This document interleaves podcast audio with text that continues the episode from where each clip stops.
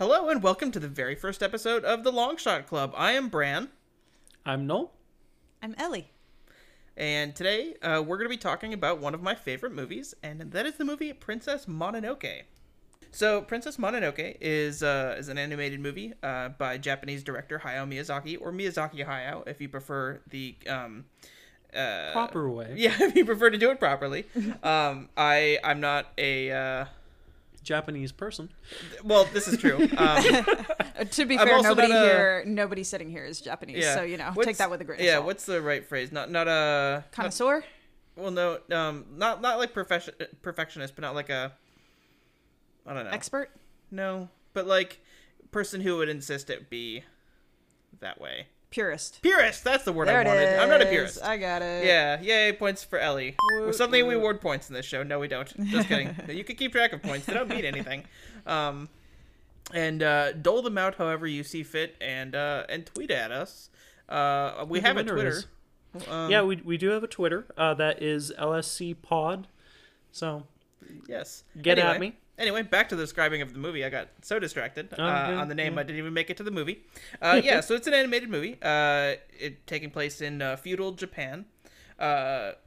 Basically, gist of the story is that a young man named Ashitaka is cursed by a boar god. Boar as in pig, not boar as in... boring god. Yeah. And he seeks to find out what caused the boar itself to become cursed. Well, it's a demon, basically. And so he finds a place called Irontown. And there, it's a city led by a woman who takes in former brothel workers and mines ore. And wants to kill the god of a nearby forest so she can get the ore out of the forest as well. Ashitaka is opposed to this, as many might be. This sounds so strikingly familiar, like Alaska fracking. So so relatable. Yeah, yeah. Anyway, Ashitaka, he doesn't really choose sides exactly, because he realizes that the leader of Irontown, Lady Eboshi, isn't an entirely terrible person. She has somewhat good goals. And so he tries to keep her from killing the spirit, forest spirit. Doesn't work. Forest spirit does die. Yeah, spoiler alert. All these movies will spoil all the things. All our episodes will spoil whatever movie we're talking about. So yeah, if you're really worried about what's going to get spoiled, check the episode notes. I'm going to keep a detailed list of anything that we spoil right there. Yes. Yay, notes. But yeah, so that's the gist of the movie. Our usual plan for these is going to be that we try to mention in advance what our thoughts are going into the film in case we haven't seen it. Like, in this case, I'd seen it before exactly once. Ellie hadn't seen it before. Nope, never once. And it is one of my... Oh, I'm sorry, I interrupted you. Oh, no, I was done. Okay. Go ahead, by all means. But yeah, and it is one of my favorite movies, which is why I chose it for my very first movie for my pick. Oh, I'm sorry, I'm playing with the USB and now Null's mad at me. Oh, I just hear it over here, so I'm sure that they hear it through that. So continue. My apologies. Yeah. Anyway, it's each week one of us is going to choose a movie for us to watch and then talk about. And I chose this for our first movie because it's one of my favorite movies. Woot, woot. I mean, honestly, I thought that it was going to be a great choice anyway. It's not one of my favorite Miyazaki films, but it's one of those that is worth seeing at least a couple of times, if at least just once a decade, just to refresh your memory about. It's gonna sound weird, why the hell nature is important and you don't fuck with it. And that's right at the end, well, not right at the end, but very near the end of the movie, this character Kuroku says, "Oh, I didn't know this forest spirit made the flowers grow." Yeah, I wanted to throw the table. Yeah, Ellie was quite frustrated with that. And yeah. I think personally I found that to be like a very important moment, because Kuroku, he's a good character, he's a good guy. But it's a moment of ignorance where it's just like, it just never occurred to this guy. Oh, the forest spirit does that. And I feel like that translates to real life. Yeah, I was going to say that's really relatable as far as like people that don't seem to understand. Like, dude, it's not like you need the earth to do these things. The things that you really like to do, it's not a good idea to screw this up. Yeah, like somebody who's into like hunting and fishing but doesn't believe in climate change and doesn't believe in nature preservation, that sort of thing. Yeah. It's just like, well, if you want to keep hunting and fishing, you're going to run out of things. You're going to want to worry about that. Maybe not in your lifetime, but your kids are going to hate you. Yeah. I can't remember the name of it just now, but there's a specific, for lack of better words, internet rule something or other's Razor, which basically says that most of the time things that seem malicious aren't done out of actual malice. Hanlon's Razor? Or is it Occam's Razor or Hanlon's Razor? I know it's not Occam, so I'm going to assume Hanlon's, because that's the other one that you're putting forward. I'm trying very hard not to use the computer in front of me to actually start Googling things, just trying to go off of what I remember. I am not following that rule. I'm actively Googling. Okay, yeah, Hanlon's Razor is a principle of rule or thumb. Oh, so I don't even get to actually finish saying it? I will not read the thing. Thank you. No, we'll say the thing from memory. It's an act of malice isn't actually usually an act of true malice. Usually it's an act of ignorance, which I feel not only just applies to those that don't understand climate change in the world, but really just pretty much anyone that says really just ignorant, unpleasant things and are just hateful people. They're not truly hateful most of the time. They're just coming from a place of such ignorance. Yeah. So the format we're going to follow for these episodes. Yes, try to. Is that each of us is going to say one of our favorites or a favorite thing about the movie that we watched that day. And then we're also each going to say our least favorite thing about that movie. And then third, we have a list of other questions, and we're going to roll a die each week to see what the third question that we all have to answer is going to be. Sometimes they're going to be, innocuous, normal questions. Sometimes they're not. They're just going to be flat out weird. Yeah. You'll find out. Yeah. I tried to make it a very interesting list of thoughtful questions where even if they're silly, they still make you sort of stop and go, huh. Additionally, if you guys want to add questions to the list, write in on Twitter, because I keep a list and I keep who contributed to the question. So by all means, if you want to appear, just send me something on Twitter. Again, lscpod, and you have a chance of popping up on this. Yeah, we'll give you a shout out if you give us a good question to read. Woo, woo. So, for me, I think one of the things that my favorite thing about this movie is I love that so many movies, the villains are just fucking bad guys. Yeah. They're just, you don't understand them at all. Yeah. They're just evil. They're bad. That's Princess Mononoke, all the people that you could consider the villains, who would be Lady Eboshi and this monk named Jigo. Right. They're the villains, definitely. But Lady Eboshi is in no way evil. She's a bad guy, but she's not a bad guy like Satan from Wreck-It Ralph.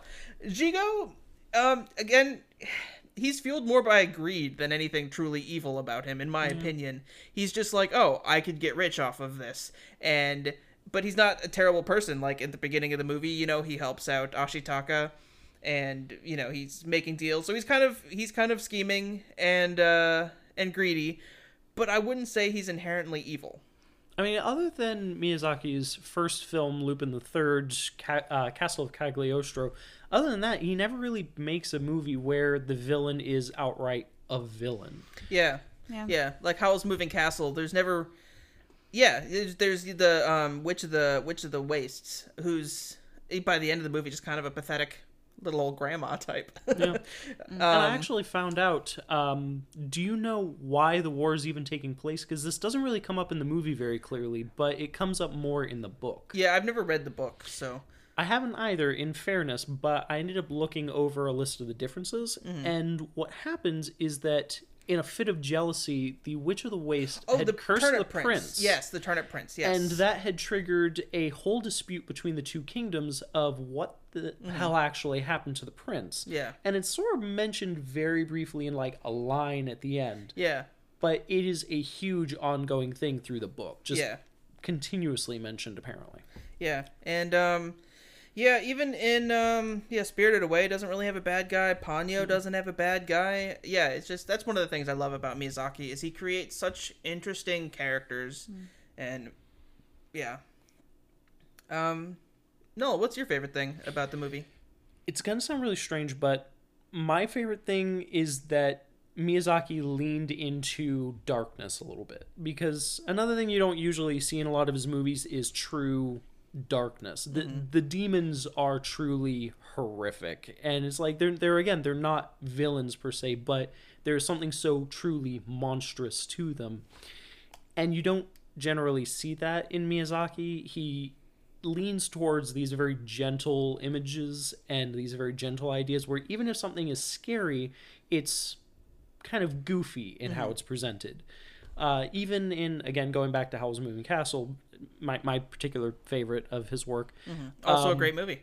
It's fantastic. We will watch it at some point on one of my weeks. Yes. And Null celebrates. Even there, the monsters are these gooey, weird creatures with these funny masks and these costumes. Yeah, those guys. And they're just like moving sludge, just running forward, and they're startling at times. That seems to be a running theme in his movies. I was going to say, I'm sensing a connection here. because Spirited Away kind of has that too, when No Face is getting all that food. Yeah. Why does he like blob monsters so much? We should ask him. I would love to. He's old. We better ask him soon. Knock on wood. He's gonna die. Oh my god. We should have talked about him. Oh my god. First Ruth Bader Ginsburg. No. First Chadwick Boseman, then Ruth Bader Ginsburg. Sorry, guys. We have a habit of famous people accidentally dying while we're recording. When we bring them up, yeah. I don't know what that is. We're just going to, knock on wood that we didn't just curse this poor man, this artist. Like, we need you to stick around a little bit longer. Thank you. Yes, please. Thank you. Mr. Miyazaki, we would appreciate that. It's weird. He also keeps bouncing in and out of retirement. Yeah, he does. I think you're like retired, and then at some point you're just like, you're either bored, or at some point you just get irritated by seeing people do shit that you can do better. Yeah, like, that's exactly actually step aside. What it is. Yeah, wasn't it? Show you how to do this shit. Unhappy with how his son had directed a movie, so he's like, I gotta come back. Well, that was the first time. Then the second time was he had retired, and then a whole slew of popular films came out, and he was like, I hate these. I hate all of you. I'm going to do it better. Yeah. And then he retired again, and allegedly he's going to step back out of retirement a third time. Hey, man, if he keeps coming up with shit like that, I'm all for it. Yeah. Right? Personally. Yeah. But that's just me. Yeah.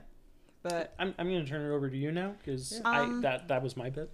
I mean, I will say I think the characters are interesting. Actually, with Lady Eboshi, I did think that she was more...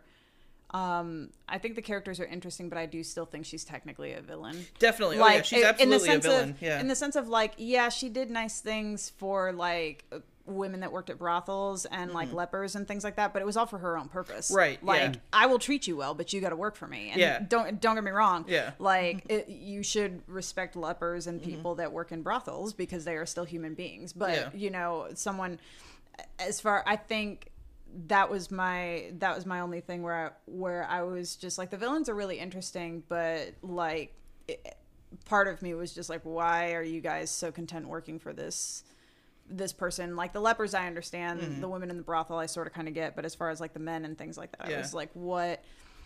A sympathetic villain. Like she's definitely. I agree. Yeah, she. I didn't mean to say she's not a villain. Yeah. I didn't have much sympathy for her, to be really. To be completely honest, I really didn't. I would have been totally fine with her head getting bitten off by one of those wolves. Totally fine with it. Yeah. And then the town starts over with a new leader. Yeah. Hopefully one that actually is like, yes, you need to respect these people. We're also not going to treat the earth like shit. Like Toki or something. She could have been the new leader. There you go. Yeah.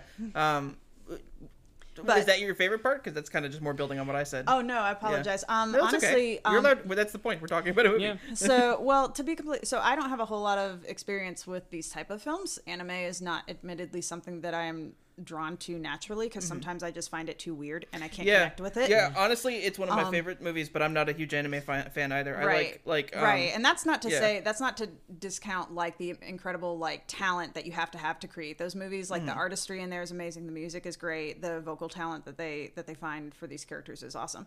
But I think one of the things that I actually appreciated about it was that I found for the most part how relatable it was. Like it's for someone that does not traditionally watch films like this. Yeah. I was like, okay, I can even connect these dots. And while I find some of these things a little bit too like suspension of disbelief, I get, but there were some moments where I'm like, I would have liked a little bit more context for that, for some things. But even when you didn't get it, you can still follow the premise of everything. I mean, yes, things are weird, but we understand a little bit why they're weird. Yeah.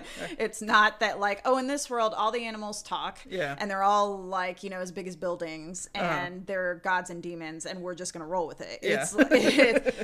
It's more like there's a little bit of history and there's reasoning as to why are animals able to talk, why can certain humans not hear them, things like that, why is the earth mad?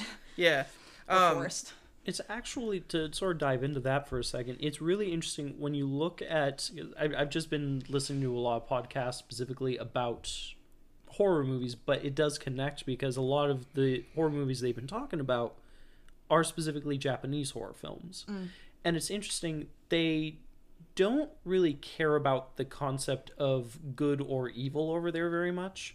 Like, it comes up occasionally, but that's more so them adopting the Western ideal of good versus evil. Right, it's a very, yeah.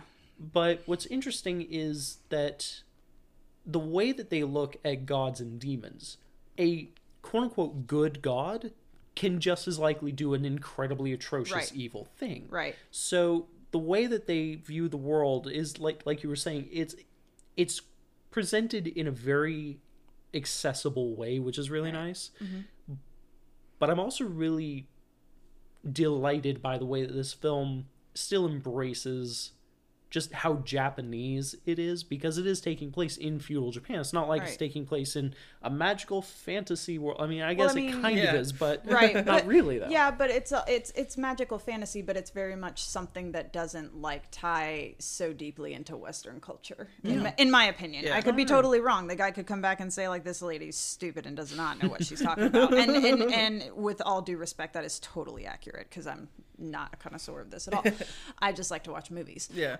But I mean, even the two main characters, as far as like Princess Mononoke and, am I saying this right? Ashitaka. Yeah. Ashitaka. Woof. Ashitaka. Oh no. Oh, rude. But as far as just the premise of their relationship, you put that in a Western film and it's going to be all about the romance and their connection and everything like that. And I actually found that was my other favorite thing that I was tied with, aside from it being so relatable, is like these two characters, it's kind of like their relationship with each other is kind of more of like a subplot that's going on. Yeah. It's not the main thing, which I think is actually really kind of refreshing. And even at the end of the movie, again, spoiler alert, the end of the movie, they don't technically wind up together in the traditional Western sense. The girl is still pissed off. Yeah. These humans did some really awful things to her family and to her whole environment and where she grew up. Mm-hmm. So she's like, no, I can't deal with that. Meanwhile, he's like, okay, and he's totally cool with it. Yeah. Like, I totally understand, but in the meantime, I'm going to help the humans rebuild. Yeah. And like, and I'm just like, I think that's exactly how it needs to be. Yeah. So, yeah. That leads, you're, okay, done. I didn't want to like all done. Cut you off early. That leads into my least favorite thing about the movie. I like their relationship a lot. Don't get me wrong. I feel like it starts too cheap with the classic love at first sight. Yeah. I feel that like that is true. Yeah. There was like, I wish that they had that found, is very Western. I wish they had found a cleaner way to start that. That's true. Like, you know, like a better, I don't know how, because I'm not a movie director. I wish that they'd found a little cleaner way that Ashitaka just sees her and is like, just instantly, oh my God, I gotta know this girl. Now, I know that sometimes that does happen, but it's just... And to be fair... Noel wants to say something. He looks very frustrated. Well, but also right to now. Be fair, the girl is very interesting when you're first introduced to her. She's riding on the back of wolves. Yeah. I would want to know this chick. See, I read it completely differently. I did not see that as a meet cute in any capacity. What I saw that as was... This dude recognizes, okay, this is my way into figuring out the bigger deal of what the hell's happening here and how I can fix this and make this right. She obviously doesn't give two shits about ever having anything to do with him. Because he's human at that point. It's another human at that point. And all he really seems to care about initially is, I need to make things right before I drop dead. See, the thing, though, is that, like, after he's injured and stuff, and Yakul carries him, up the mountain, and then he gets dropped and he falls, and she approaches him, and, like, one of the first things he says to her is, "You're beautiful." Yeah, that was the only time, that was the problem that I had with it. The initial meeting was not a problem. I'm like, oh, this is actually really interesting because this chick don't give a fuck. And mainly the reason, like, he's talking to her is like, hey, you seem to be very familiar with these forest things. Yeah. So can you help me out? And she's like, no. Yeah, dude, fuck off. I don't know you. Exactly. I don't know you. So, but the minute, like, he was just like, you're beautiful, don't wait, like, and she reacts the way that she reacted. Yeah. I was like, oh man, that might be the most Western part of that movie. I don't know how it is over in Japan. Yeah. So the most Western part was, oh my God, he's giving me something pretty. That's true. That's true. It's pretty. Shiny things. Right after she's talking about how she hates him. And but she's it's a pretty thing. Maybe they did it on purpose. Like, here's a shout out to the Americans. They'll like this and be like, yes, we get this. How stupid that is. We do that all the time. So, yeah, no, I do see what you're saying. I really didn't have an issue with it. The only time I had an issue with it was that one line. Yeah, if they had cut that line and found another way to write that, I think it would have been fine. To start the, like, emotions between them. Exactly. To show that. And to be fair, if I'm understanding correctly, there is a Japanese version of this. It's not American actors. It's not English speaking. Yeah. So, to be fair, it could be something that's lost in translation. Like, for what they're saying in Japanese, there may not be a good way to translate what that is in English. For reference, we are heathens and we watch the English dub, not original dialogue. I know. Apologies. With subtitles. In fact, we did watch with subtitles. Yes, but give us some credit. But they're not subtitles of the Japanese text. That's true. They're subtitles. They were just closed captioned. Yeah, but I mean, it could be something that's lost in translation. That happens all the time with anime. The limited anime that I have seen, where it's still in the Japanese language and things, and I keep seeing this thing repeated, and I'm like, this doesn't seem to read right. And then to come find out later, well, there's no real good way to translate this in English. So, yeah. So I feel like if they had just cut that one line and found another way to write that, wrap that up, and things like that, that would have been fine. Because if you think about that, how do I say his name? Because now I have Ashitaka stuck in my head. So Ashitaka. Ashitaka. Okay, so, but when Ashitaka, you... Ashitaka, yeah. Oh, God. Do you need me to slap your boyfriend for you? Or please, kick him? I think I can kick him easier than... Oh, yeah, that works too. No, you know what? I can't. I got little legs. Oh, damn. All right. Well, I can do it later.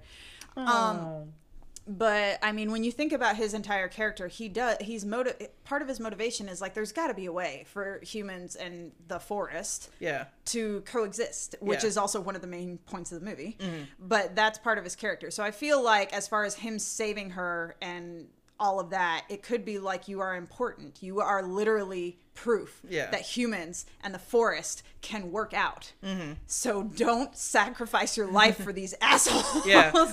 I forgot to do. I wanted to do an honorable mention for another favorite thing I have about the movie, but I got distracted because you made it perfect for me to lead into my least favorite thing. But anyway, another one of my favorite things is the music. Oh my God, the music in the movie so fucking good. Joe Hisashi's a genius. I love it so much. Anyway, do you not like it? Is that your least favorite thing? Oh no! It's not my least favorite. Okay, but I can say that the music in this film does nothing for me. No. But I will also say that my least favorite was actually the vocal performances. I found them incredibly underwhelming. Yeah. Particularly Gillian Anderson, who's usually amazing. Well, they have a great cast. They picked great people. Yeah. They picked some amazing actors, and I was a little bit disappointed. Really, the only person that I think really did a great job was Claire Danes. Mm-hmm. Her performance as a feral wolf girl was really, really good. Well, I think that part of that is also, and again, I know nothing of Japanese culture compared to American culture, so I'm just going to say that. But it also could be maybe traditionally, as far as showing your emotions and having that visceral and emotional reaction, may not be as big a thing in Japanese culture, whereas Americans, you could say your favorite color's blue and somebody could take offense to it and have a weird reaction. So she's also by definition, she is a wolf girl. She's supposed to have a different type of reaction to certain things compared to humans in order to differentiate her, but I do agree with your point. Now, it's weird because in a lot of cases with anime, unlike in traditional actual Japanese culture where people are usually very subdued, almost to a fault.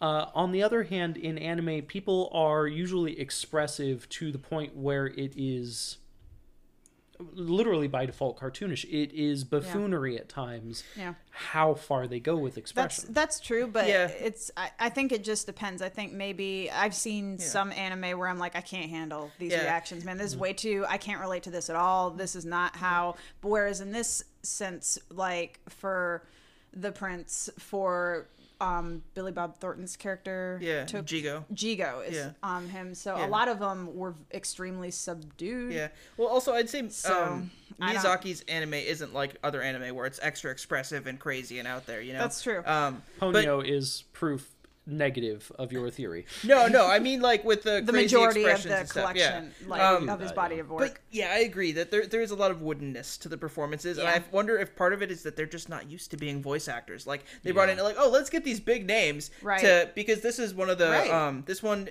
came out in 2001 in the U.S. In the U.S. it came out in 2001. You're right. 97 originally came out, but yeah, so 2001. Anime wasn't as popular yet. Like this was still before Spirited Away won or was nominated for. I don't remember if it won. I think it won an Oscar. I know it was nominated. Wasn't that in 2003 if I remember right? 3 or 4. I mean, if I'm kind of glancing at the cast right now because I will obviously butcher everybody's name. But I thought that Claire Danes did a I don't know if I would say like a great job, but compared to everybody else that was in the film, as far as what I was experiencing, I thought she was clearly the most expressive and more believable as far as vocal ability. I also thought Keith David did great. And he's an experienced voice actor. So that makes sense. I was going to say he also has much more experience. I think being a voice actor, so that may have been why they were so good. But yeah, I think they were like, oh, let's put all these big name voice actors in there to draw more people to come see it, which is what they do now. And I feel like maybe they, I don't know, have a better coach or something to have people in all the animated like Pixar films and stuff. Well, I mean, I'm a little bit relieved. I thought I was the only one that was like, why is this so monotone and kind of wooden and there's no reaction for something like this? Like you just kicked this dude out your town.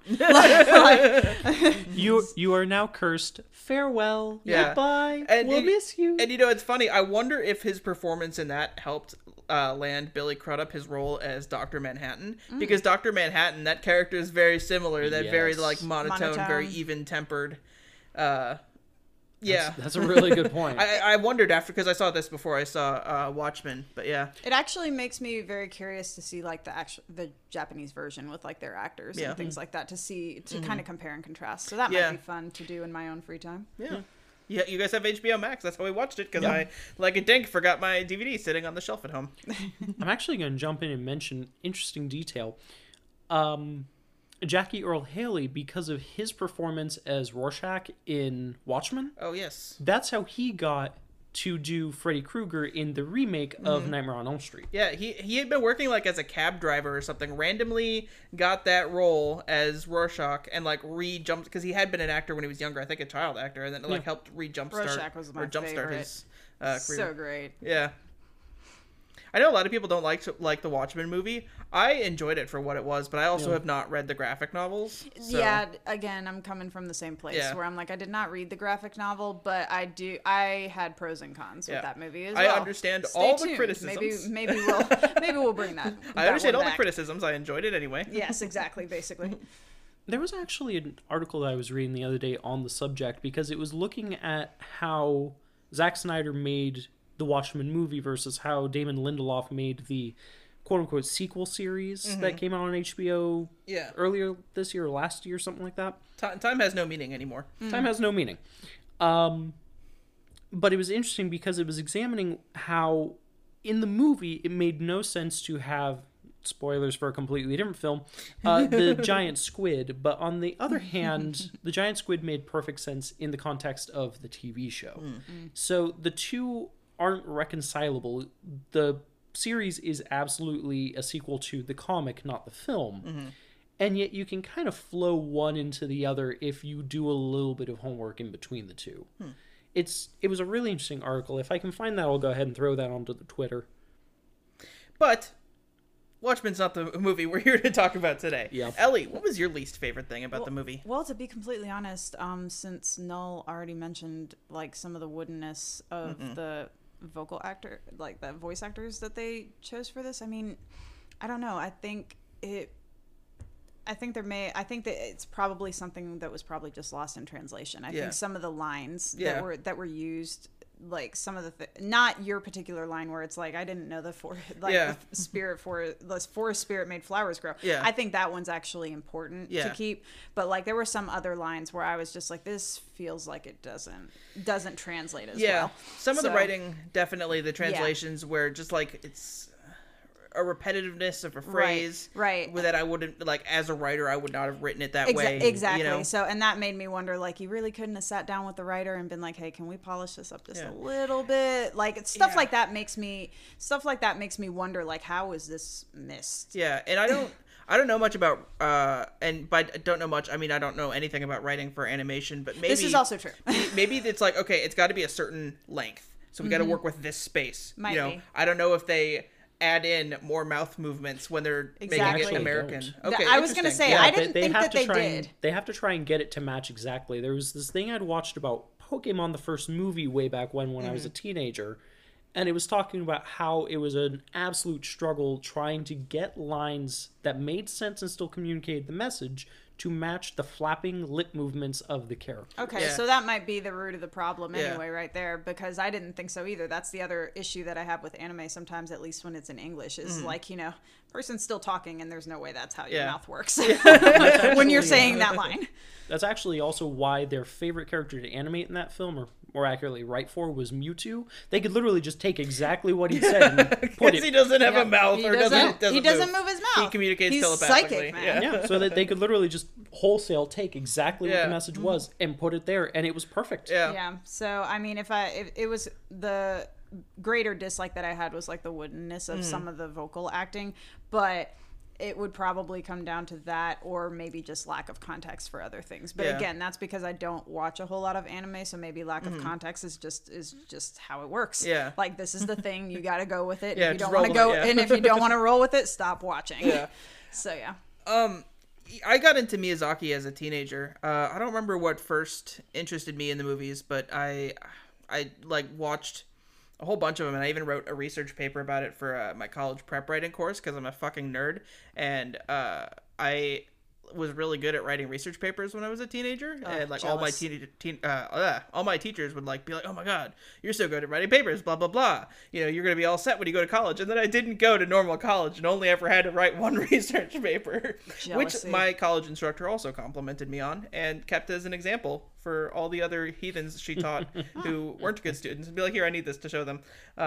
Gotcha. And we wonder why Branigan's also a really great writer. I wasn't trying to brag. No. I was actually desperately bragging. Please give me attention. Anyway, so I had written a paper and like, and I was super obsessed with it. And as a teenager, there was one detail about the movie that I always really hated, and it wasn't until I was an adult that I understood it. I thought it was so fucking weird when she baby birded him the food. I was like, what the fuck? Why would they do that? That's so gross. That's so weird. And then as an adult, I realized, duh, that's the point. They're trying to show how unhuman. She's a human who doesn't in any way behave like a human. Like this thing that would be unimaginable for any of us. It's like, she's like, oh, he can't eat.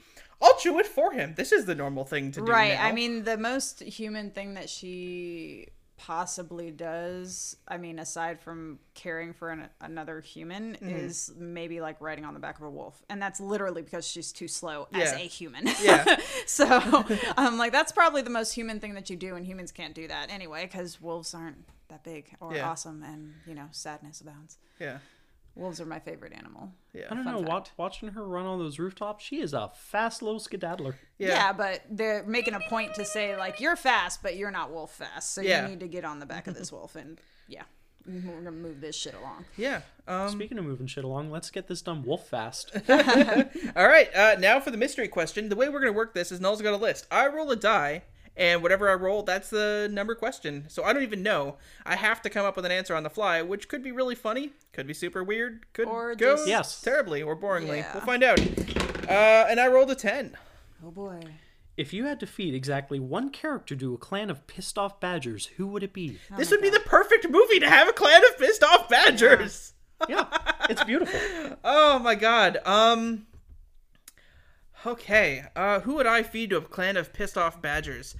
I think that Jigo could have... Well, it's probably... There's probably a message in him surviving to the end to see what all happens. Mm. But I would probably still feed him to badgers anyway. Honestly, that's sort of where I'm leaning, is to Jigo. Yeah. As much as I like him towards, like, the end of the movie just because he's such an oblivious little jackass. Because towards the beginning of the movie, he feels useless. Mm-hmm. But towards the end, it's like he is so lost in his own self-obsession of grandeur that he can't even recognize when he's about to get annihilated. Yeah, he's too focused on his goal. Yeah, I just find that so entertainingly buffoonish and ironic. Mm-hmm. But yeah, no, he has to go. Yeah. Nom, nom, nom. Okay. Yeah. I know you don't care for Lady Eboshi, but I feel like by the end of the movie, she's able to... She has the chance to turn over a new leaf, and she can be a good person. Yeah. You know? I mean, and they leave you with that impression. Like, she literally says, we're going to be starting over. Yeah, and, like, I feel like Jigo... What was his line at the end? It was something about there's no fighting, arguing with fools, or no winning against fools, or something. I'm like, it's all your fault. What you mean? I don't think he's so redeemable. Yeah. He's literally the fool and doesn't even realize it. Yeah. I mean, I agree with everything that you're saying. It would probably be Jigo. Does it have to be a main character? No. Okay, it can be anybody. I mean, for a while, I forget the character's name. But Lady Eboshi's main head honcho guy. Gonza. Yeah. Yeah, he probably would have. Yeah, he probably would have. Honestly, been high up on my list. Honestly, he was my first thought too. Yeah, but I was just like, does he deserve it as much as Jigo? Jigo totally deserves it. Yeah, but just for change of pace, I'll say him. Yeah, that is my reasoning. Like by the end, you know, he's like, okay, he's not so bad. He's just loyal to Lady Eboshi. Right, exactly. But like, if it had happened earlier in the movie, like if he were to die, it would have been death by badger. Yeah, I agree. Okay, I think that's everything we have for today's episode. We did it. We survived episode 1. Yes, we did. I think it went smoothly-ish. I don't know. I don't know if there's going to be any tweaks to the format in the future. Possibly, maybe. We don't know. Anyway, I've been Bran. You can find me on Twitter at Braniganstar with 2 R's. And I'm also on another show with Null called Midtown Mythos, where we play a role-playing game developed by Null, also called Midtown Mythos. Because I'm so creative. Yeah, we have a few seasons out, so there's plenty of back episodes you can check out. Find us there. If you happen to find me on Twitter, I'm at MXM Null. Pretty easy. I don't have any personal plugs. I'm just here because it's fun. Oh, you don't want to be followed on Twitter? Oh no, I'm good. Okay. I don't. And it's nothing against the Twitter lover people. Like you're just never on Twitter. I'm never on Twitter. You could tweet me. I will not see it, and I just don't want anyone to get offended. It's okay. I'll take on the Twitter lovers. It's okay. Yeah, give them all the hell. All right, Ellie, tell us about what movie we're watching next week. Oh man, I'm so excited about it. What's your hint? I don't know if it's so much a hint as it is just like a blatant giveaway, but I'm super excited about it. I've watched it multiple times. It's something that's been stuck with me ever since it was first created. So I'm just gonna say for everybody else, please come back. You're gonna want to be in the room where it happens, so please come back and listen to us because I'm so excited to get these guys' take on what they think of it. I haven't seen it. I'm so excited. Should be a good time. So pumped. Bye.